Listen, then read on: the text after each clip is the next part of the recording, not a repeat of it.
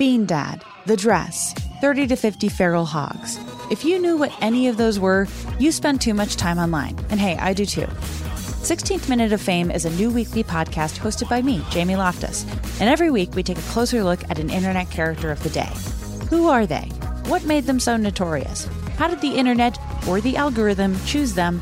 And what does a person do when they're suddenly confronted with more attention than the human psyche can handle? Listen to 16th Minute of Fame on the iHeartRadio app, Apple Podcasts, or wherever you get your podcasts. Hey, everybody, welcome to Across Generations, where the voices of Black women unite. I'm your host, Tiffany Cross. Tiffany Cross. Join me and be a part of sisterhood, friendship, wisdom, and laughter. We gather a seasoned elder, myself as the middle generation, and a vibrant young soul for engaging intergenerational conversations. Prepare to engage or hear perspectives that literally no one else has had. Listen to Across Generations podcast on the iHeartRadio app, Apple Podcasts, or wherever you get your podcasts.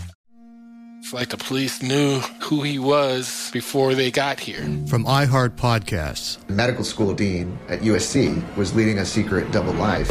She's breathing right now? Yes, she's absolutely breathing. I'm a doctor, actually. A story about money, power, and corruption. When people fall in line, they fall in line. Looking back, I realized, oh, everyone knew. I'm Paul Pringle, an investigative reporter for the LA Times.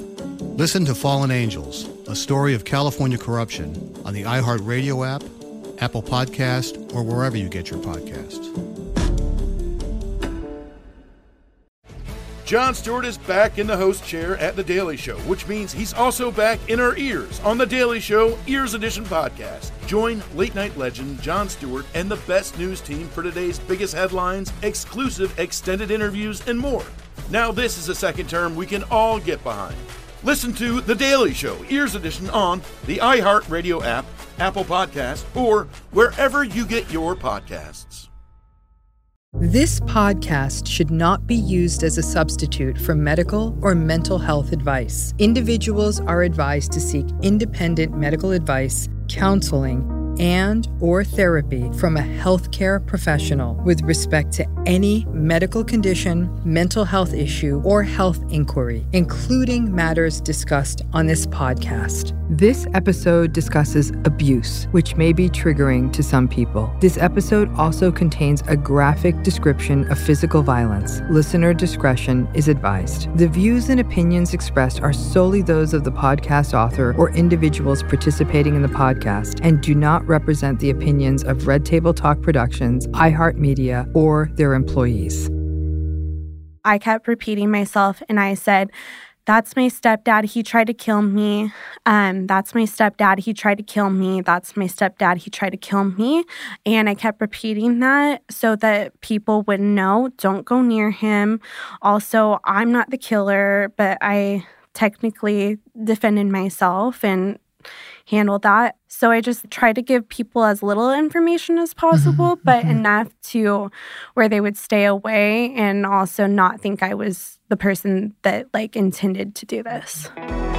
Being a survivor of a violent crime, whether because it happened to you or because it happened to someone you love and you were nearby when it happens, is a defining traumatic experience. This can be magnified if it is something that happens within your family we are joined here on Navigating Narcissism by two survivors who experience life changing experiences and who have joined together on their new podcast, Survivor Squad, to share stories of survival from their unique perspective. Terra Newell is the daughter of Debra Newell, whose relationship with John Meehan the Dirty John story, we have talked about on this podcast. Collier Landry is executive producer of A Murder in Mansfield, a documentary about his journey of grief, understanding, and resolve in the wake of his father's murder of his mother over 20 years ago. We are fortunate in these next two episodes to hear about their stories and what they have learned not only about themselves, but about these kinds of toxic personalities. We have already heard the story of Dirty John, a story of a toxic relationship between Debra Newell and John Meehan, which has become the blueprint for manipulative, toxic relationships and has inspired podcasts, TV shows, and books. However, the end of the story with John's death reminds us that these aren't stories in which just the person in the relationship is affected.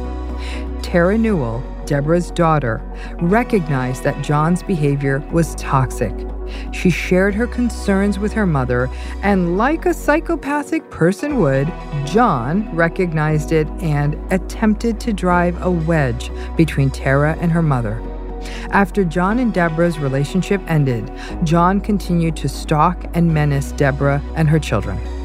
This culminated in a fateful night when John showed up to the parking lot of Terra's apartment building. Today, we hear Terra's story, a story that reminds us that narcissistic and psychopathic and toxic relationships of any kind are never just about the two people in it, but about the many people around the relationship who may see the red flags and who may represent a threat to the toxic person. What happened that day and in the months and years after is a reminder that the harm of these relationships don't just end when the relationship ends.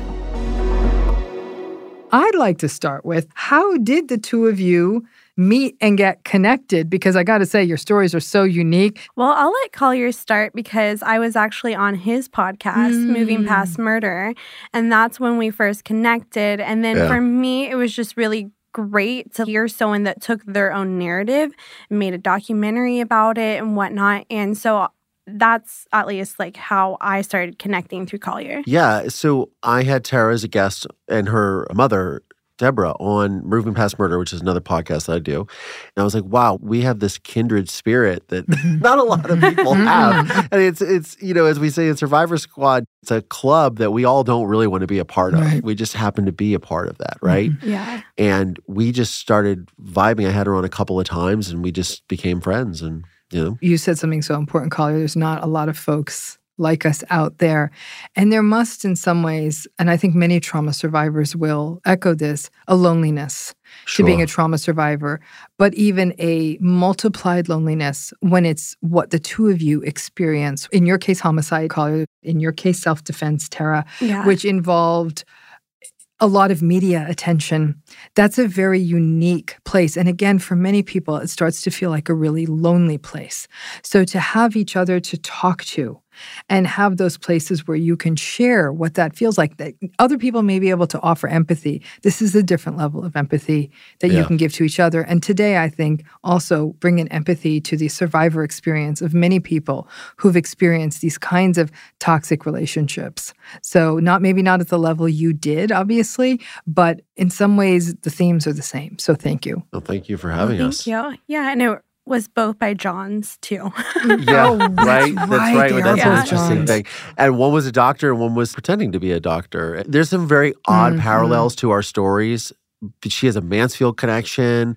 It's just it's like after we started comparing notes, it just got weirder. That's yeah. fascinating. You know, the doctor part's not lost on me though, because I think certain professions, hiding psychopathy sure. behind those professions because being a doctor is considered such a venerable, safe profession yeah. that it's actually a great place for a psychopath to hide.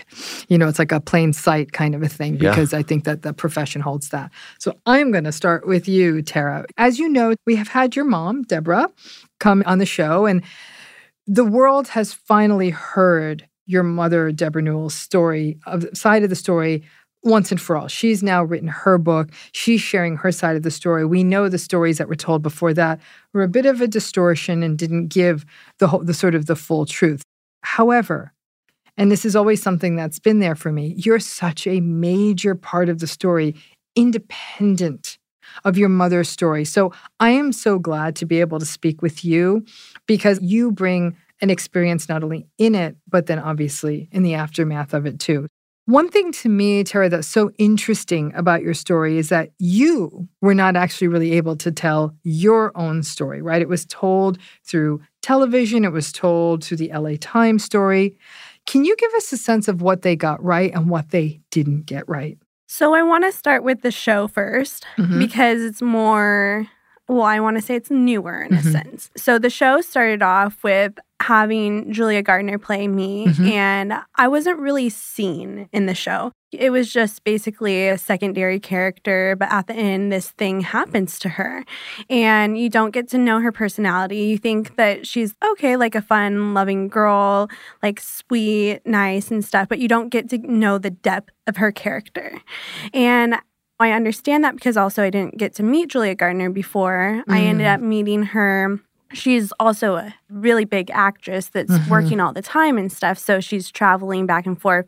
So it wasn't the lack of that she didn't want to meet me. The producers, the stunt coordinator, and the director, they met with me. And the one part that they really did get right was my attack. Mm. And I was so grateful for that because that was the one thing that needed to be viewed through my eyes.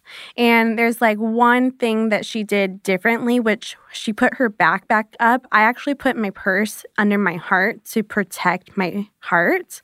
The scene was exactly like that, just the purse was in a mm-hmm. different spot. And then my mom didn't help him get better from drugs. Mm. The scene for Thanksgiving was a lot different because I got into an argument with John and my mom the night before Thanksgiving, and I am the youngest. I am more similar to my mom in ways of appeasing, and I really have learned her dynamic in relationships and have repeated that dynamic in my relationships. I like to say I've worked on it now, but that has been a past pattern of mine. So I really I was really able to see the dynamics and Mhm. stuff, but it was just interesting because it's for show, the TV show.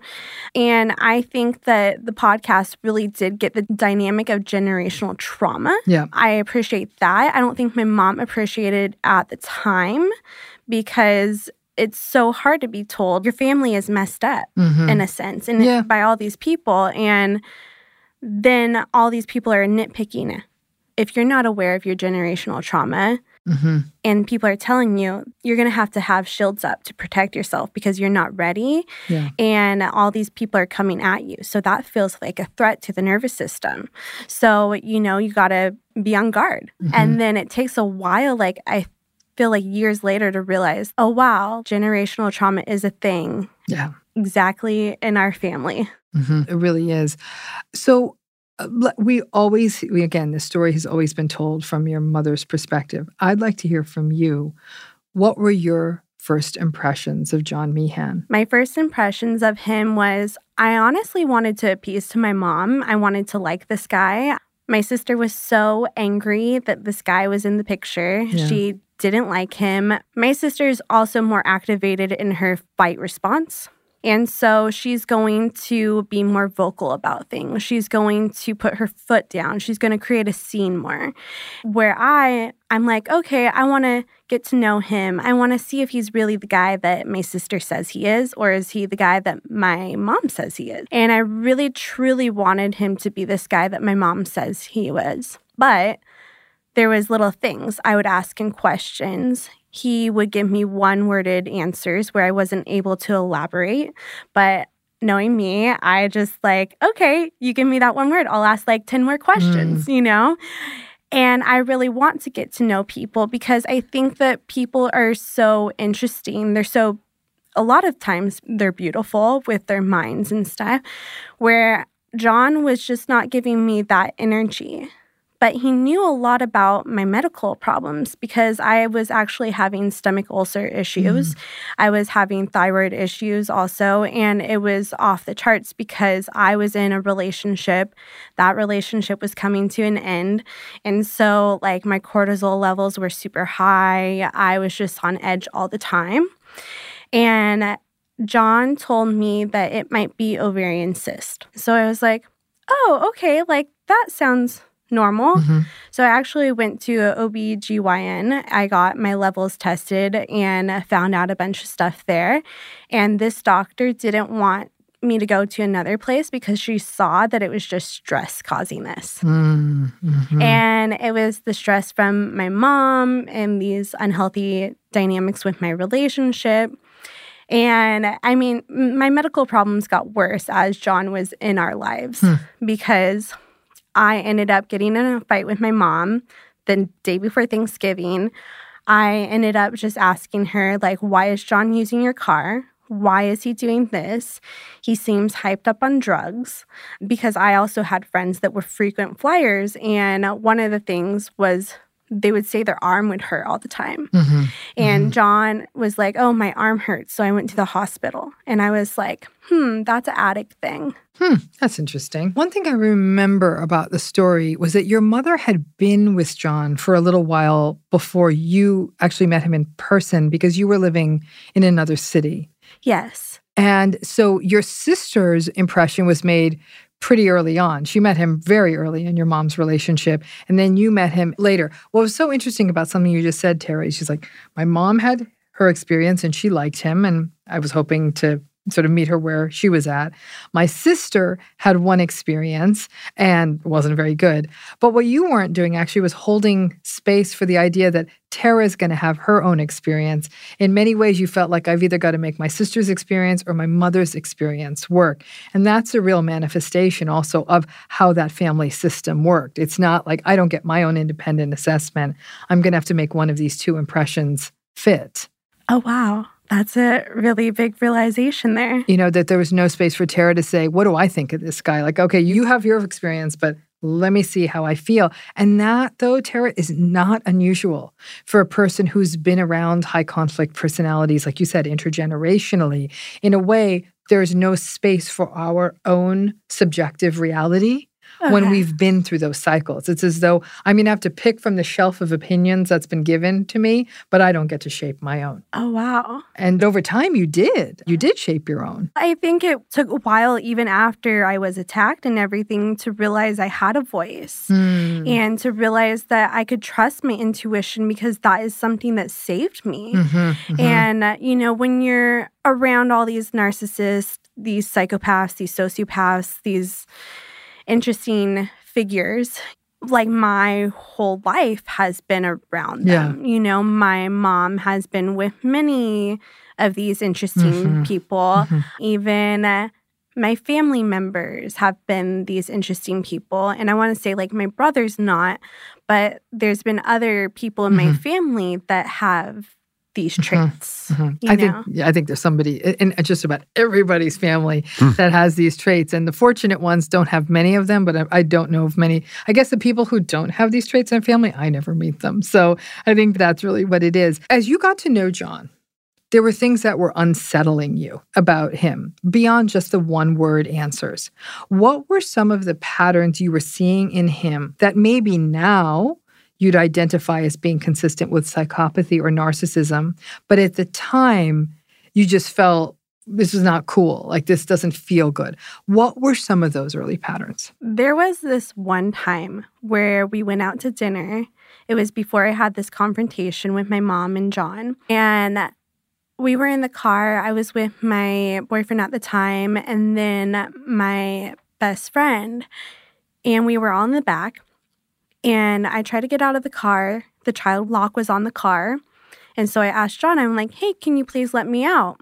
He didn't hear me or thought he didn't mm-hmm. hear me. And then so I said it a little bit louder, and I'm soft spoken. So this could go either way. So I say a little bit louder. He literally gets out of the car, goes upstairs, and doesn't let me out. And I'm like, did I just, like, did mm. I just see that right? Did I hear that right? And then I look at my friends and we're like, maybe he didn't hear us. But for him, it was like, oh, I don't need to do this. This is the first step of isolating them. Mm, mm-hmm, mm-hmm. so it was like you didn't exist. Yes. He was literally not responding to you as though you didn't exist, which is a form of gaslighting. Oh, yeah. Because you do exist. Oh, yeah. And so just negating your existence by literally not responding and then storming off, it's as though your very existence was aggravating him. Oh, so yeah. he was going to storm away from that. Yeah, mm-hmm. and I don't get why because I feel like I'm trying to be nice and cooperative, but you know, I'm the one that's going to take the money from her. I'm mm. the one mm-hmm. that's going to buzz into her ear. And so I'm the first one that he needs to get rid of, other than Jacqueline. Well, Jacqueline was the first one because Jacqueline was the one starting problems from the beginning. But then I was the second one because, oh, I'm taking her resources, mm. I'm taking her time, and I'm going to be the one to be the voice of reason. And it's so interesting you just said something, Terra, that I heard was that she was the one causing problems. Jacqueline, your sister, she was the one causing problems in the beginning. Jacqueline actually wasn't causing problems. Jacqueline was actually seeing the situation clearly. Yes. But it speaks to how much John brainwashed the situation because it really was being painted as Jacqueline was causing problems.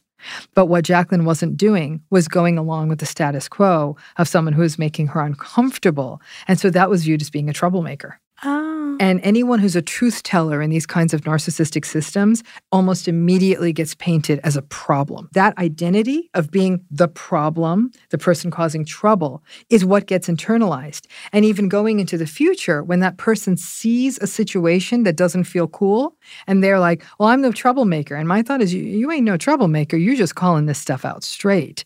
But we tend that, that tendency to be pathologized for seeing something clearly that language still persists. That's the kind of thing that saying that Jacqueline saw it clearly seems to be closer to the truth. I'm sure your mother didn't like it at the time. Well, and Jacqueline's very reactive. Mm-hmm. And when someone's yelling at you, mm-hmm. you're actually not able to hear that octave right. and hear yeah. and listen perfectly. so you're not receiving that information. Where when I was able to say certain things, it was able to penetrate my mom's thoughts mm-hmm. a little bit more, but I still was going to take away her happiness and going to take away her oxytocin, going to take away mm-hmm. this guy from her life when she's so physically connected to him right now. Mm-hmm. Yeah, no, I mean it's it is so interesting that caregiving was in a way not speaking truth. You know, I think that once a person's really been through it in any form of narcissistic, psychopathic, sociopathic relationship, the hope is, the win is that you become discerning. Okay. I mean, Terra, and I've said this, I said it when I talk with your mom, I've said it when I've spoken about this situation before. Had John not died, okay, had and had you not defended yourself and his life ended it on that day, someone in your family, most likely you, but someone in your family was going to be harmed or killed right? That that's the end of the story. That level of tragedy almost becomes a sort of rock bottom. Now you're seeing these patterns right? You're trying to be protective of mom. You're also hearing jacqueline's reactions. How did you start to express your concerns to your mother about patterns you were seeing that were making you uncomfortable. Again, Terra, you didn't have the vocabulary of narcissism or narcissistic abuse or psychopathy when you were seeing all these signs and signals, but something didn't feel right. You were sensing it. How did you communicate that with her, or did you? So I would just say, Hey, mom, don't you think it's weird that all his cars got stolen and he has a couple different stories for this situation? Don't you think it's weird that he's a doctor and he doesn't have a car? Isn't that weird that the insurance haven't cleared it up by now? Because the insurance with this one situation with my car cleared it up within a week. Like, this is crazy. And I just started asking her logical questions. How did you respond to that? Oh, Terra, like, he's a doctor. Like, he's just like busy all the hmm. time. Mm. Oh, he knows what he's doing. Oh, like it's still being investigated. Stop making trouble, Terra. yeah. Stop making trouble. It's interesting you hit her with logic because basically what you were doing is you were sort of poking holes in a psycho- psychopath's ground game, right? Because they're all about lies, deceits, aliases, cover stories. They're really remarkably good at lying and keeping their lies straight. That's actually a real sort of signature move of psychopathy. Oh, yeah. Whereas the rest of us, we just get really confused if we start lying, right? That said, you were hitting her with logic. Did you at any point say to your mother, something here just doesn't feel right to me. I'm uncomfortable. He's doing these things that make me feel uncomfortable. No, because the second I started to have those logical questions was the minute that he picked a fight with me. I got kicked out of the house mm-hmm. that they were living in. Two months they moved in together. And then I, like, I did all the grocery shopping for Thanksgiving, and I wasn't able to go to Thanksgiving the next day because of him he made sure that that didn't happen. Oh, yeah. Yeah. So it was all the isolation dynamic, which again is that kind of toxic relationship 101. Take away anyone. Because in in a way, what you could have been to her, Terra, was the anti-gaslight right? The gaslighting doesn't work if you have one solid person in your life who's saying, oh, no, no, this Yeah. is the reality. Oh, no, no, you didn't remember it wrong. This is what happened. You can't gaslight someone if they've got that support. So the only way a gaslighter can play their game is to remove any other influences that will counter them and only keep people around that are on the gaslighter's team. And he didn't really have a team, which is interesting. So he just had to get rid of all of you. He had no one. He had no one, which is all the more remarkable for how much he was able to isolate her. Because sometimes you'll have people in your corner, right? Other family members or friends that you know are going to be your yes people.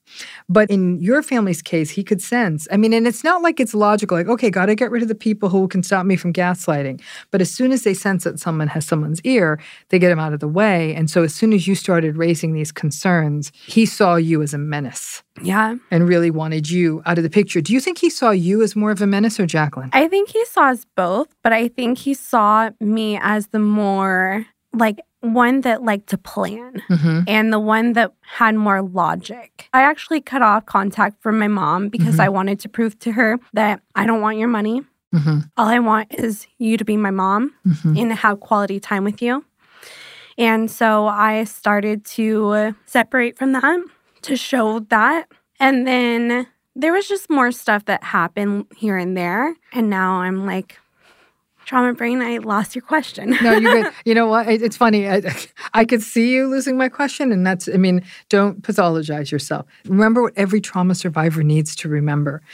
Instead of us viewing the traumatized parts of the way the nervous system responds as it letting us down, view it as protecting you. For a minute, you were being pulled out of this conversation because it didn't feel okay. It was a way to feel safe. It's really quite remarkable how we protect ourselves, hmm. but we don't do it well. Like we don't realize that we have a lot of negative self talk. So be kind to yourself. I saw it literally happening in real time. So you're good. And like I said, trauma brain is protective brain. I always call it an oh, sort of an overactive security guard. I'm like, okay, we're good. What is So- it? Like the hippocampus shuts off? well, it's, it's what you got is this whole system of the amygdala, the hippocampus, and how that works with the frontal lobes of the brain. It's like this sort of fear network that plays, and how we process information that is, especially when we're talking about that event, we almost go right back to it because it's so encoded somatically Okay. for us.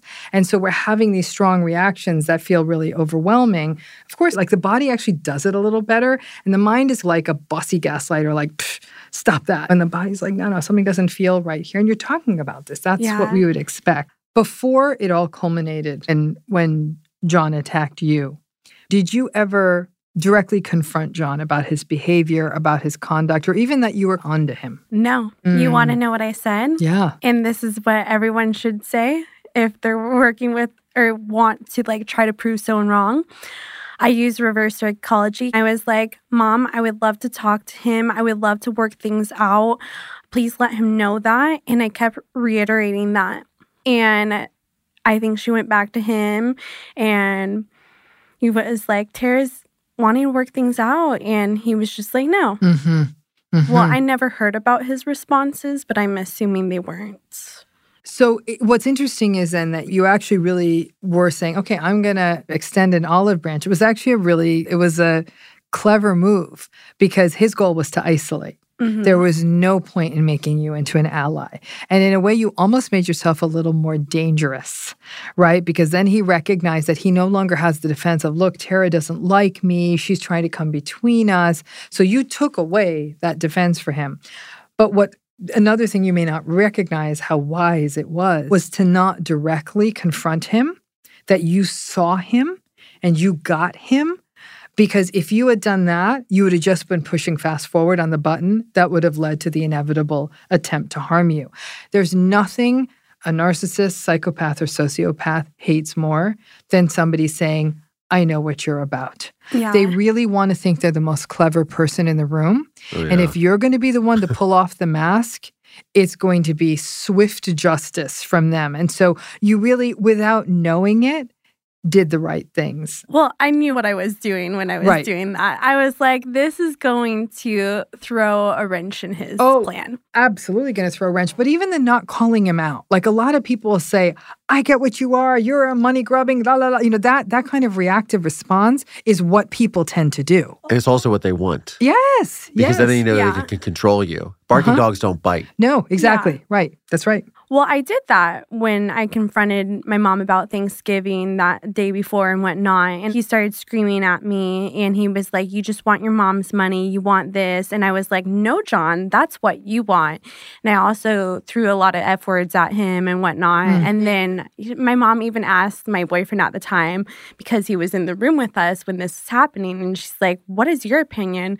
And he was just like, Well, you know, I agree with Terra these are questionable things. Mm-hmm, mm-hmm. My session with Terra and Collier will continue after this break. Bean Dad, The Dress, 30 to 50 Feral Hogs. If you knew what any of those were, you spend too much time online. And hey, I do too. 16th Minute of Fame is a new weekly podcast hosted by me, Jamie Loftus, where every week I take a closer look at an internet character of the day who were they? What made them so notorious? Why did the internet choose them? And what does a person do when they're suddenly confronted with more attention than the human psyche can handle? I'll be talking to internet historians, experts, and yes, the main characters themselves to get a fuller picture. Because I think that even outside individual experiences, a character of the day tells us something about how the internet worked at that time and how the attention economy developed into the freaky three headed dragon it is today. Together, we probably won't be able to properly log out, but we can take a walk down scary internet memory lane and see one day a little more clearly. Listen to 16th Minute of Fame on the iHeartRadio app, Apple Podcasts, or wherever you get your podcasts.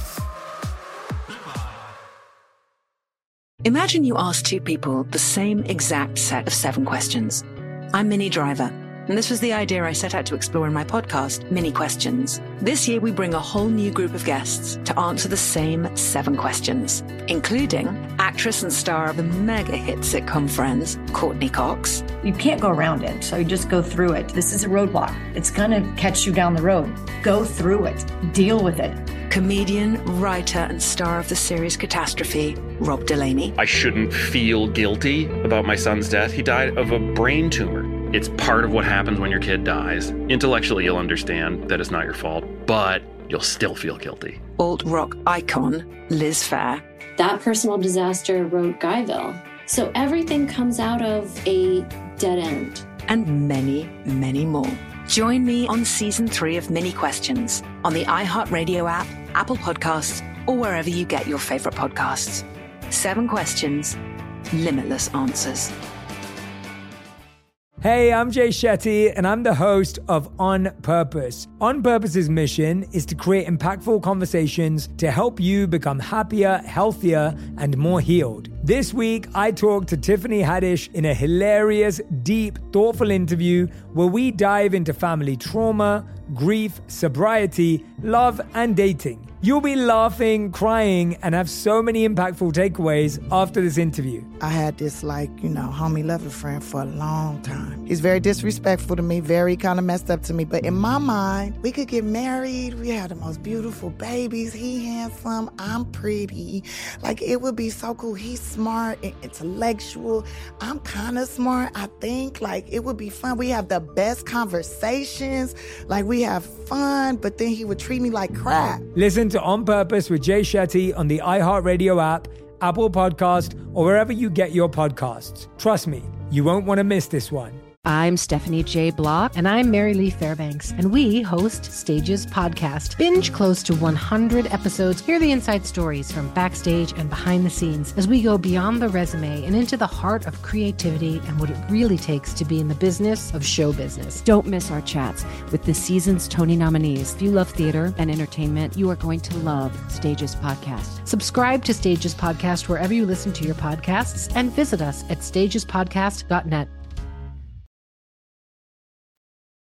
So, Tara, walk us through what led up to the attack by John. My mom had left him for the second time. She moved all, all of her stuff out of the Vegas house that they got together. During this time, John was coming to California and stalking my family and I. And we would know this because his dog would always get out. The neighbors would put the dog back. He would literally leave the dog with a big bowl of food and water and then leave the door open and the dog would get out because the dog was lonely and she ended up in the pound one day because she was wandering the streets. And they were calling John. We didn't want to get involved. We didn't want to piss him off. At this time, John also ran the car that my mom got him into a gate. I think he was on drugs and just ran it into the gate and then ran away from the car. so we actually got that car back because it was impounded and it was in my mom's name. And then during this time also lit my mom's Jag on fire in California and the police had that case. And then John ended up coming after me, but my sister saw him and chased him down because he was stalking my mom at her apartment complex. And then he got on the freeway, and that's where my sister lost him. My sister came to my house, but I had work at 7 a.m. the next day, so she wasn't going to wake me up. She walked by my door. She heard my cat. So she was like, okay, Terra sounds okay.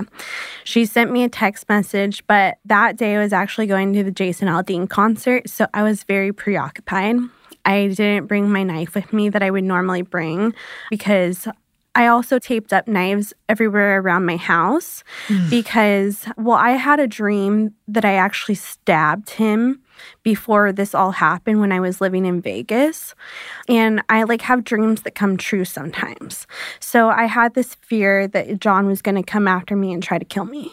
I also wrote my ex a letter saying the dog's yours and wanting everything to be in order because I had this feeling of death. So I went to work that morning and then I got off a little bit early because John actually called to make a fake appointment for dogs that day.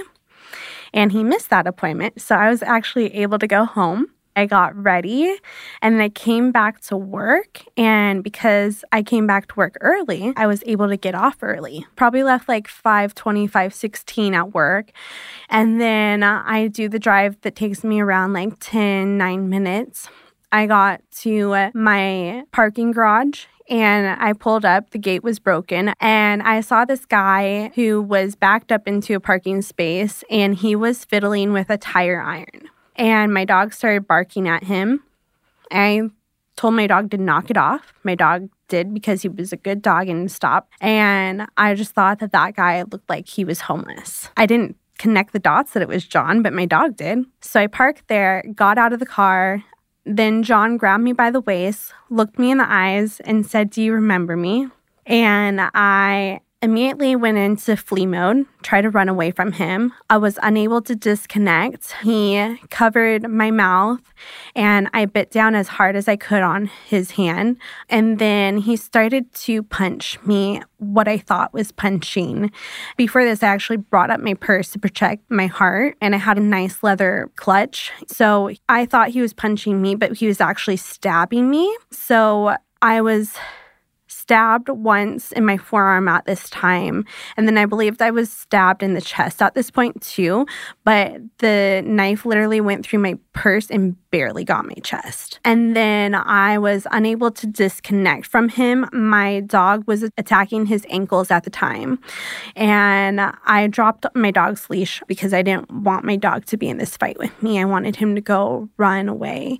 But he was fighting and he tore up John's ankles pretty good too. So I fell on my back I scraped my shoulders pretty badly.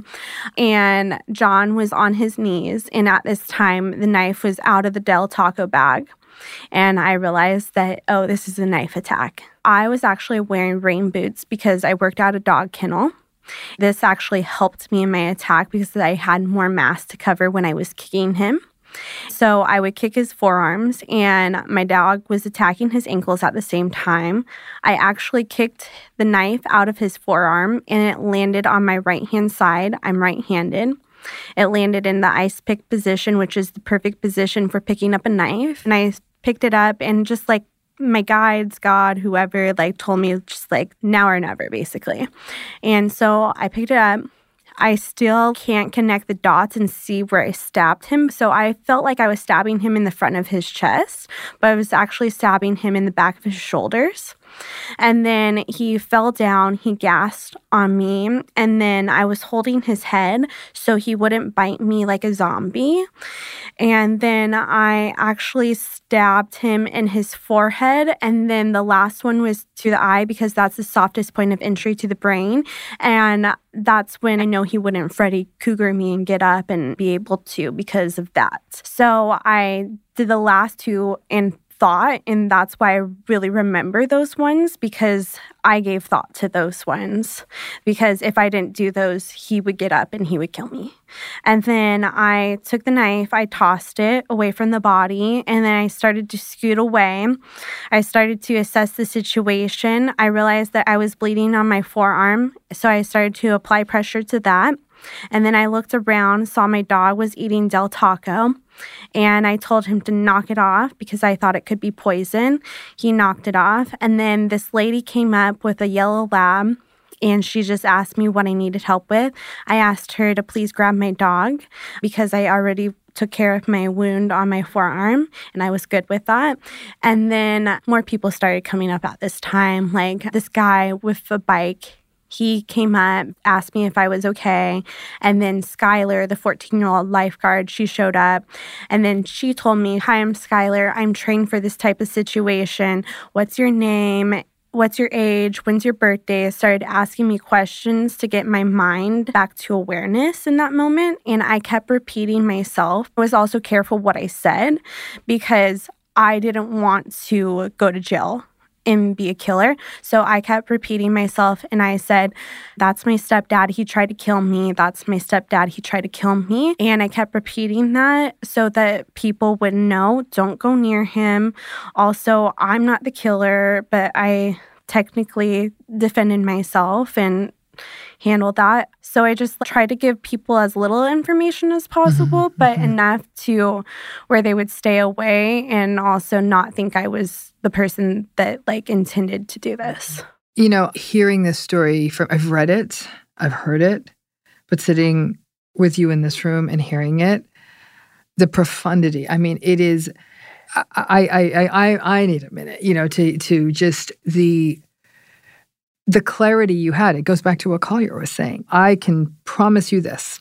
I would have gone into a helplessness mode of assuming this person could overpower me. I don't know. I've never been in this situation, but it feels like there was a clarity of how do I stop this? How do I end this? I'm going to enter through the eye. I need to get away from this. My dog can't eat that food. It could be poison.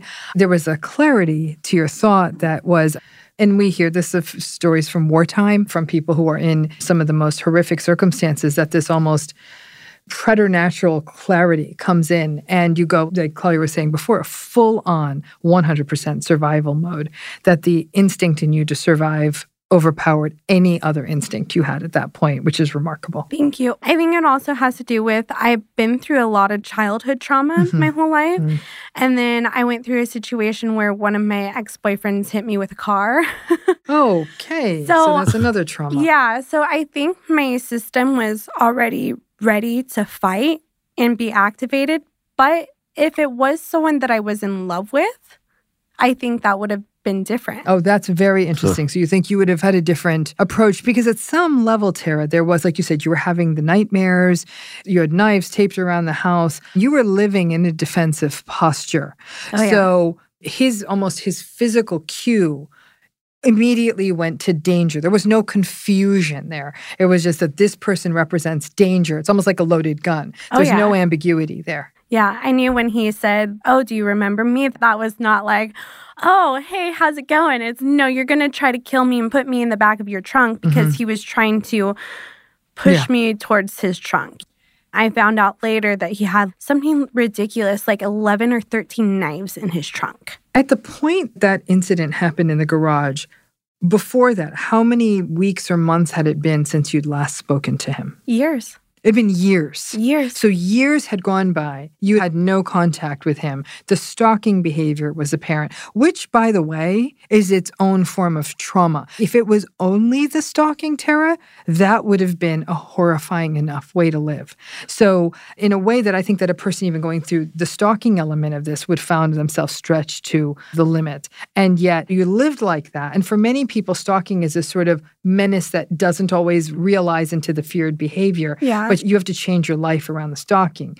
So you were living for a long time with this person lurking in the shadows and just not knowing how it would finally manifest. Yeah. And I also think I took a yoga class like a week beforehand. And so, like, I also had breath control then. Hmm. and so, I think that there was a lot of things that just aligned with me being here. And I'm also a major manifester where Mhm. anything like I manifest just comes true. it's like the universe just really has my back. It's amazing you could say that, though, that the universe has my back. Because until that attack was done, your body, mind, and soul were living fully in the idea that you might very well have been about to die. So ultimately, the universe had your back, but the universe pushed you through a lot. I mean, it did, but I'm so blessed to be here. And yeah. hmm Yeah. it made me deal with everything that I hadn't dealt with before, where I literally I was so reactive too. I didn't know how to cope. I would have panic attacks all the time. I was also a child of molestation and mm. stuff. So my nervous system has always been jacked up. It got me to learn about it. It got me to learn about other people, other brains. It just really put me down this amazing path of healing and understanding. And that right there is the is the highest calling of healing when we go through the most horrific of human experiences and as we heal we find meaning and purpose of some kind in it whether that means paying it forward whether that's in how we love other people whether it's how we pursue creative pursuits, whether that's storytelling or art or wh- however we do what we do, but in a way that in essence is focused on paying it forward. That's a big destination. And it sounds like you got there, which is really quite remarkable. Let me ask you this as a question. Obviously, paramedics must have come, Oh, yeah. taken you, taken him. What was it like in those early hours after you were now in, I'd imagine, in an emergency room? So they put me in the ambulance. I told them, you can't put an IV in me at all. I'm really stubborn sometimes, and I hate doctors. Yeah, I, I get that now, girl. I was going to say. So I told them, you can't touch me unless I have my dog here. hmm hmm And I felt the need to protect myself Yeah, yeah, after yeah. everything that happened. So I was like, You're not putting a needle in me. You're not hurting me. You're not poking me. You're not touching me until I have my dog here because I'll let you do anything to me with my dog here. Hmm. So they were like, Oh, okay. And then they went and got my dog from my mom. And then my dog just literally sat on my lap. And then I was like, Okay, you can do whatever. And then I also asked them, I'm like, so do you think I'll be able to make it to the Jason Aldean concert tonight? Because uh, do you think I'll get out of here in time? I, I get it though, that craving for normal, for, I mean, you paid for the concert tickets. concert tickets for a hundred dollars Amen, girl. for I mean- lawn seats, and I was like, hundred dollars for lawn seats is so expensive. so I like I like the practicality as you, as you went into that. And so you're in the hospital and you are now you're getting treated. So they like wrapped up my wound. But then I wasn't able to get stitches. I wasn't able to get any medical attention really until they questioned me. Wow. Yeah. yeah. So they questioned me. They took pictures of everything. So they unwrapped my wounds at times too. So I was literally sitting there with a like a wound open for like an hour. And then I kept asking, when can I see my family? When can I see them? Blah, blah, blah. I wasn't able to see my mom. And I told them, well, I want my mom here for stitches and stuff because I've never had stitches in my life. Oh wow. Okay. So I was like, I need her here. And then I was able to see my sister Nicole first because my sister Jacqueline was fighting with the police. Of course, Jacqueline, reactive Jacqueline, troublemaker, Yeah. right? But not. Yeah, and so I saw my sister Nicole and she came up and I was just so happy to see her. And this is like the part that probably bugs me the most about my trauma because I went in, they brought me in the stretcher and then they were touching me everywhere for stab wounds. And then they were poking me, just not asking for m- permission, Yeah. just doing whatever. And I was like being poked and prodded. And I saw my mom, and I was just screaming at the top of my lungs and being like, Mom. And I could see her looking at me, and she wanted to be with me, but they were just like, No, you can't go in there. And so I was literally like screaming this whole time, just looking at my mom. Oh, I'm so sorry, Terra. And it just was so hard because after this attack happened, I literally don't have control over my body now. Yeah. And then so they did all that stuff to me, and I basically told them, I'm like, for me to be here, you have to give me some, you have to give me anxiety meds because I'm not going to Yeah. be able to be here. And they gave me a bunch of like other stuff. That sense of no consent after the history you've had with trauma throughout your life. You said sexual abuse and physical abuse and all of that. That idea of consent becomes, especially at such an exquisitely painful time of your life, it really speaks to the need for that trauma informed care in those emergency settings because that would have gone. You were already so terrified, you'd been through so much that something like that, small things go a very long way. So I'm so 100%. sorry. Yeah, so I was just thinking, I was Mhm. thinking all Yeah. this. My session with Terra and Collier will continue after this break. Bean Dad, The Dress, 30 to 50 Feral Hogs. If you knew what any of those were, you spend too much time online. And hey, I do too. 16th Minute of Fame is a new weekly podcast hosted by me, Jamie Loftus, where every week I take a closer look at an internet character of the day. Who were they? What made them so notorious? Why did the internet choose them? And what does a person do when they're suddenly confronted with more attention than the human psyche can handle? I'll be talking to internet historians, experts, and yes, the main characters themselves to get a fuller picture. Because I think that even outside individual experiences, a character of the day tells us something about how the internet worked at that time and how the attention economy developed into the freaky three headed dragon it is today. Together, we probably won't be able to properly log out, but we can take a walk down scary internet memory lane and see one day a little more clearly. Listen to 16th Minute of Fame on the iHeartRadio app, Apple Podcasts, or wherever you get your podcasts. Hey, I'm Jay Shetty, and I'm the host of On Purpose. On Purpose's mission is to create impactful conversations to help you become happier, healthier, and more healed. This week, I talked to Tiffany Haddish in a hilarious, deep, thoughtful interview where we dive into family trauma, grief, sobriety, love, and dating. You'll be laughing, crying, and have so many impactful takeaways after this interview. I had this like, you know, homie lover friend for a long time. He's very disrespectful to me, very kind of messed up to me. But in my mind, we could get married. We have the most beautiful babies. He handsome. I'm pretty. Like it would be so cool. He's smart and intellectual. I'm kind of smart. I think like it would be fun. We have the best conversations. Like we have fun. But then he would treat me like crap. Listen to On Purpose with Jay Shetty on the iHeartRadio app, Apple Podcast, or wherever you get your podcasts. Trust me, you won't want to miss this one. Imagine you ask two people the same exact set of seven questions.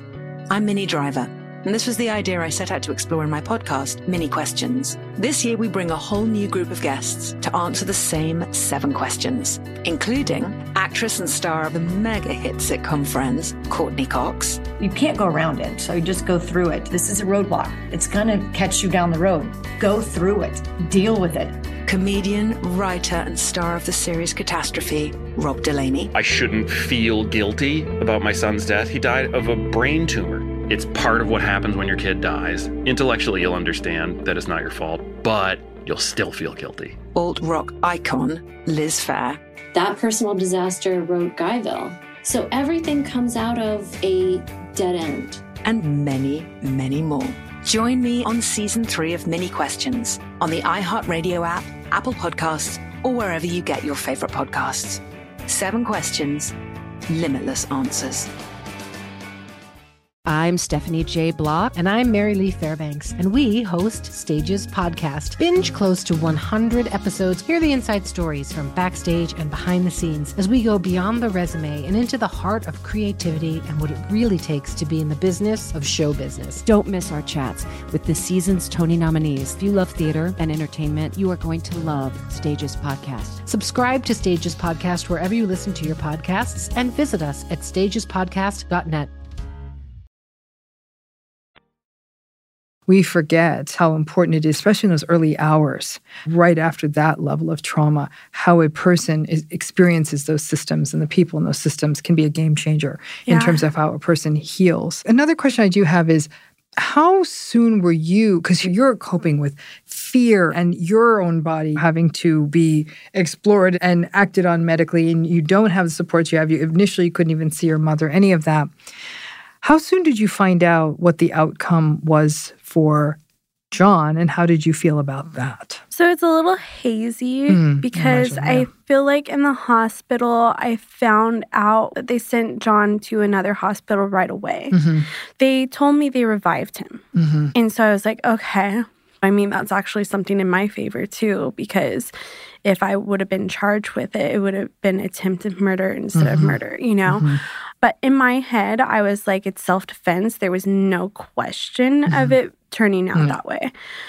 And I get questions all the time now where people are like, oh, why did you dispose all that information? Why did you like? And I was like, because I was innocent. hmm hmm hmm This goes to something that, you know, for me is, it never ceases to amaze me. The internet's a cruel place, Oh but you have been criticized in online spaces. Here you're saying that day, people, why did you share the information just on that day? Here you are in a state of shock, and you were actually quite controlled, you know, in terms of what you were saying, and you were getting criticism. Since then, and I think this has been both of you have Oh, gone on to share your stories, and you've been criticized. I've got to tell you, there's a rage that comes up in me that actually freezes me for a minute, and I have to put the stuff down when I see the criticism. Yeah. Folks like you and, uh, and people who share their stories, because it's the sharing the stories that actually is what has to happen. That you're standing, that you're doing, that you're living, that you're thriving, and yet you are. You are, you've both been shamed. You've both been shamed and even- criticized. it, it- it's interesting, and I was talking to Terra about this the other day. It's people are so quick to excoriate you in Yes. these circumstances, but I, I feel that it's a defense mechanism for Mm. them because it is so hard to wrap your head Mm-mm. around something like this happening to an individual, whether it's a 25 year old woman, a 12 year old Mhm. child, what have you.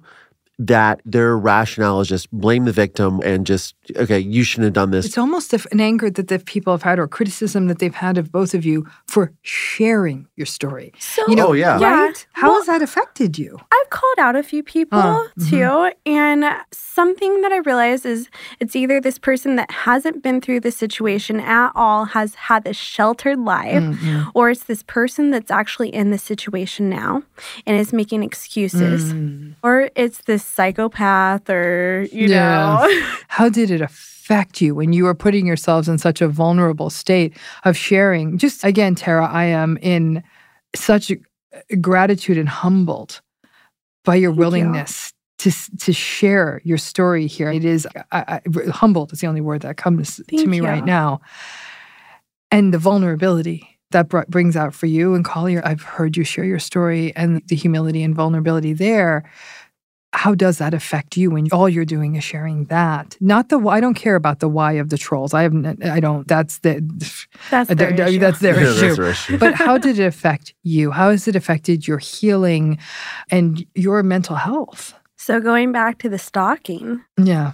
it feels triggering because of that. Mhm. Like there's people that call me killers and then I'm like I did have to take a life and that's that's so hard, but I'm here because of it Mhm. and I have empowered so many other people to fight back or get out of a toxic relationship. So there's really like a purpose. There's this is my dharma, you know. Yeah, you're absolutely your dharma. You Yeah. also you've also protected his next victim because there was going to be somebody else.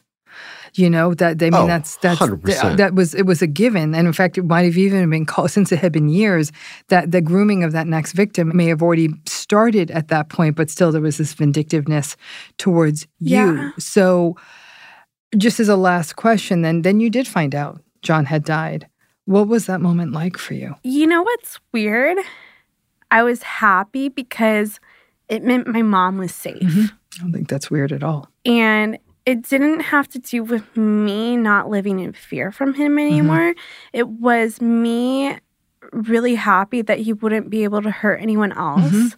But I was worried about his daughters. I was worried about his immediate family Mhm. because I understand that everyone has to mourn. Yes. Mm-hmm. And I'm going to be honest, I didn't really understand how anyone maybe have felt until like my abuser died. Hmm. And then I mm-hmm. was like, that was like a range of processing, but I was so relieved. Yeah. I was like, I don't have to live in fear for anymore. I don't have to check my back as mm-hmm. much. Mm-hmm. And I'm just so happy. I'm so glad you shared it as a place of relief because I think that's always the pain in these relationships is that this idea of equating relief with someone's passing, which is something we're told is never to be the case, right? And that you went to a place of empathy. I felt for the other people who had to go to an experience of grief, but there's absolutely nothing weird about it. But I want to say, Again, thank you, Terra, for sharing your story, for rounding out a story that in many ways was framed as a relationship story and a red flag story and what happens when a bad guy's in a relationship. And then, oh, and then her daughter killed him and then it was done, right? And it was very different. And I think that this idea of that it was your mom and him were only together a short period of time, you did weigh in. This was not a bunch of people naively being played, but how it affected you, how it continues to affect you, but also how it's also galvanized you in your own life to, again, derive meaning and purpose from is really extraordinary, but also acknowledging that trauma it has, it, it affects a person every single day.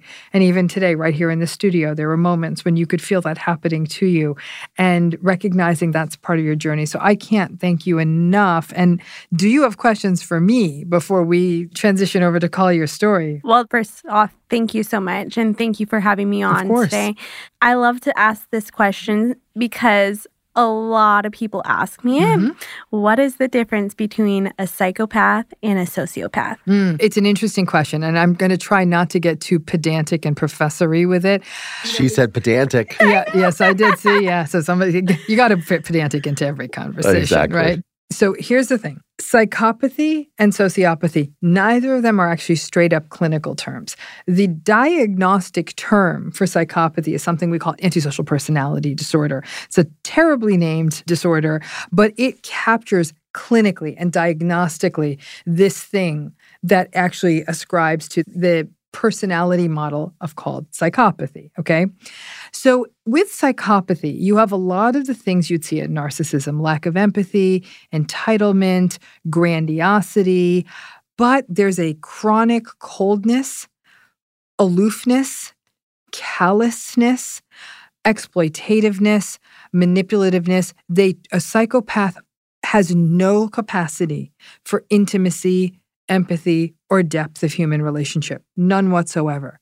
They have no remorse for their bad behavior. That's different than narcissism. Narcissistic people actually do feel remorse. They know how to work systems. They stay very cool. Actually, at times when you would think other people would be quite explosive, we'll talk about the sociopaths in a moment, they can actually be typically, but not always, cool, calm and collected because they don't experience anxiety. It's really believed to be that the anxiety systems, the autonomic nervous system activation in a psychopath is dialed down, which is why, in some ways, they're kind of your person. If you need someone who's going to stay totally cool, like in a situation of combat or a really difficult business decision or even a patient bleeding all over an operating table, they will actually stay quite cool. That protection against anxiety, as it were, usually doesn't do them any favors. It certainly doesn't do other people favors. And that's why you see like psychopaths in CEO positions and leadership positions because they're able to destroy anyone they need to get to the top and seem very cool and put together. They tend to be quite parasitic in their lifestyle. So we see aliases, we see deceit, lies, and an unbelievable capacity to lie to someone's face. And whereas the rest of us, if there was a lie detector on us, it would look like, you know, like a person having a heart attack on an EKG they stay pretty calm. So that, and for example, a lie detector type test is actually not useful with a psychopathic person.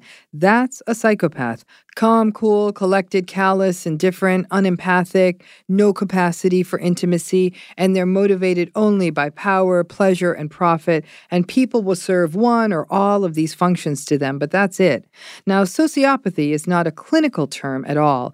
It's a term that comes actually more from the sociological and criminological kind of literature. It sort of reflects reflects a style more than even psychopathy it's not as well articulated as a theory, it doesn't hang together as much. A psychopathic person almost doesn't understand rules and regulations if they don't work for them. They may be surprised and say, There's a rule against that? Well, that doesn't make sense. For a sociopathic person, they know there's a rule and they break it. They understand the rule, but for reasons such as entitlement, they don't believe the rule should apply to them. Sociopaths also tend to be a bit more reactive. Okay. They tend to be more dysregulated. They tend to be messy. There are two parts of the story you shared about John that almost struck me as more sociopathic than traditionally psychopathic. And that was the driving the car into the gate and setting fire to the car. That's a little bit more reactive than we would typically see in psychopathy, but psychopathy, sociopathy, both, there's a really strong focus on vindictiveness. They're almost paranoid in the sense of everyone's out to get me. I've got a target target on my back. They're the people who would have someone taste their food or something like that. There's that kind of, again, it feels like a low grade paranoia. Okay. Whereas the psychopath will notice like somebody's looking at me and then they will create a plan to get revenge on that person. The sociopath will punch them in the face right in the moment. There's that's the difference. And so it's socio sociopathy is messier, more combative. Psychopathy, there's a planfulness, almost a premeditated nature to their rage. Okay. So I also wonder if maybe John was more reactive in those moments because he would also shoot himself up with testosterone. Mm. So, testosterone's a funny one, and there's an interesting literature even on what that use of testosterone does. The answer is it's not good, you know, and I think unfortunately there are some people out there who are just handing it out when should not be. And if you go to a legitimate physician, a true trained and ethical endocrinologist, they would be taking a very different stance on that. You even see it in a narcissistic kind of play that they're so angry. For a psychopath, that might tend to be more messy. Okay. But if he was doing it, let's say he set the car on fire to send her a message, you're next kind of thing, that's more psychopathic. Okay, yeah, no, that was a message for sure. Yeah, so that feels yeah. more psychopathy. I've never met John. I don't know who he is. I thank goodness never sat in a room with him. But based, if I was a, I always say, if I was a graduate student taking my clinical exam and all the facts of this case and everything I've learned of John over the years was put in front of me, I would put my good money on psychopathy. Okay. It just was the aliases over time, the shape shifting, the identities, the numerous people he left in his wake, the sort of shady life history. All of it adds up much more because it's so historic. And he was, it even sounded like he was not a good kid. What we look for in psychopathy is the childhood stuff. Sociopathy, not as much. But in psychopathy, you need that prior to age 15, even prior to age 12, acting out violence against each other, uh, against others, harming animals, setting fires, theft, truancy, bullying, you tend to see that in psychopathy, not necessarily the case in sociopathy. So okay. I hope that clarifies it. yeah, no, it. definitely. Okay, so yeah. that, there's the difference. It's a lot of it has to do with theoretical stuff. Psychopathy is a very well articulated theory. Sociopathy is still a little bit more of a hazy theory and a terminology used more by criminologists and sociologists. Okay. Yeah. Thank you. Give me an exam on that later. The yes. professor and me will never die. So um, I love it. So thank you again. These are my takeaways from Terra's story. Terra's story reminds us that we have the right to feel the way we feel about someone new we meet and who is part of the life of someone in our life, such as the new partner of a family member or a friend. Tara recalled that she felt that the way she felt either had to be in line with her sister's opinion or with her mother's experience. Something that we can all strive toward is to understand that we have the right and, frankly, the responsibility to allow ourselves to have our own experience of another person. By doing this, we are able to become more honest with ourselves, set better boundaries, and be more discerning. In our next takeaway, one thing that Terra's story reminds us of and that repeats in these stories is the role of isolation in maintaining toxic relationships. It is a key dynamic in relationships with narcissistic or psychopathic people. As Terra's clarity and even simply her presence in her mother's life became clear, his goal was to isolate her. For people who may sense that this is happening to them, finding ways to remain in touch with the person in the relationship in any way you can is really important. However, also to recognize the limitations you may be facing and to also protect yourself. It's not an easy balancing act.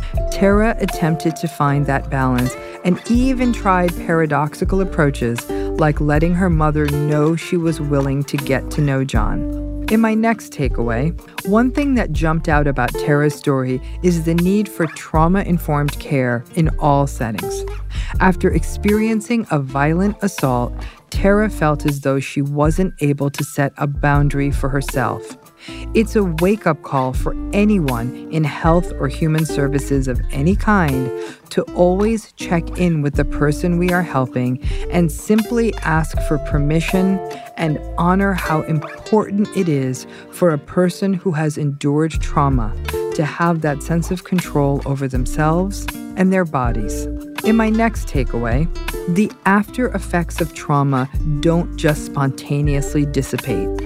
Healing from trauma requires self compassion, access to mental health services, patience from the people around the survivor, and an awareness of how trauma impacts the mind and the body. If you are a supporter of someone enduring trauma or have experienced trauma yourself, be patient educate yourself, and recognize that our bodies and minds hold trauma and that therapy is a necessary tool to recover. In our next episode, we will be hearing Collier's story, his story of trauma and having to navigate a lifetime of loss as a result of the toxic patterns of behavior in his father. Their stories are so different, and yet they are linked. Both are the difficult and confusing experiences of having to make sense of personality styles and related behavior that magnified the harms of what they had already experienced. Stay tuned, because if you aren't familiar with his story, it is powerful and devastating. A big thank you to our executive producers, Jada Pinkett Smith, Fallon Jethro, Ellen Rakieten, and Dr. Ramani Durvasula. And thank you to our producer, Matthew Jones, associate producer, Mara Della Rosa, and consultant, Kelly Ebling. And finally, thank you to our editors and sound engineers, Devin Donaghy and Calvin Bailiff. Bean Dad, The Dress, 30 to 50 Feral Hogs. If you knew what any of those were, you spend too much time online. And hey, I do too. 16th Minute of Fame is a new weekly podcast hosted by me, Jamie Loftus. And every week we take a closer look at an internet character of the day. Who are they? What made them so notorious? How did the internet or the algorithm choose them? And what does a person do when they're suddenly confronted with more attention than the human psyche can handle? Listen to 16th Minute of Fame on the iHeartRadio app, Apple Podcasts, or wherever you get your podcasts.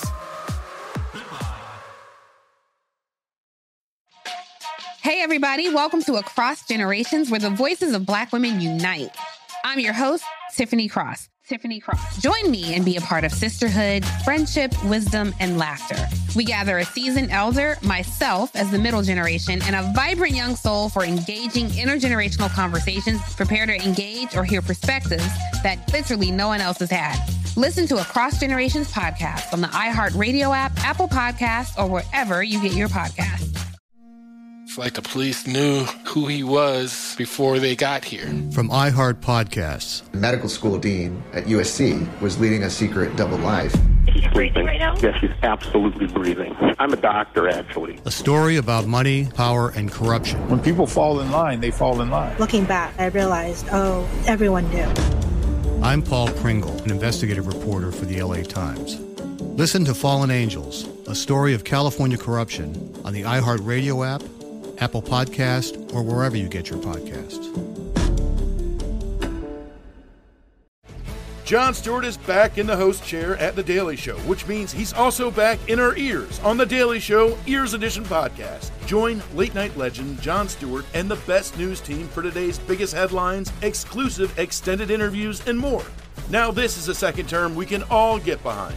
Listen to The Daily Show Ears Edition on the iHeartRadio app, Apple Podcast, or wherever you get your podcasts.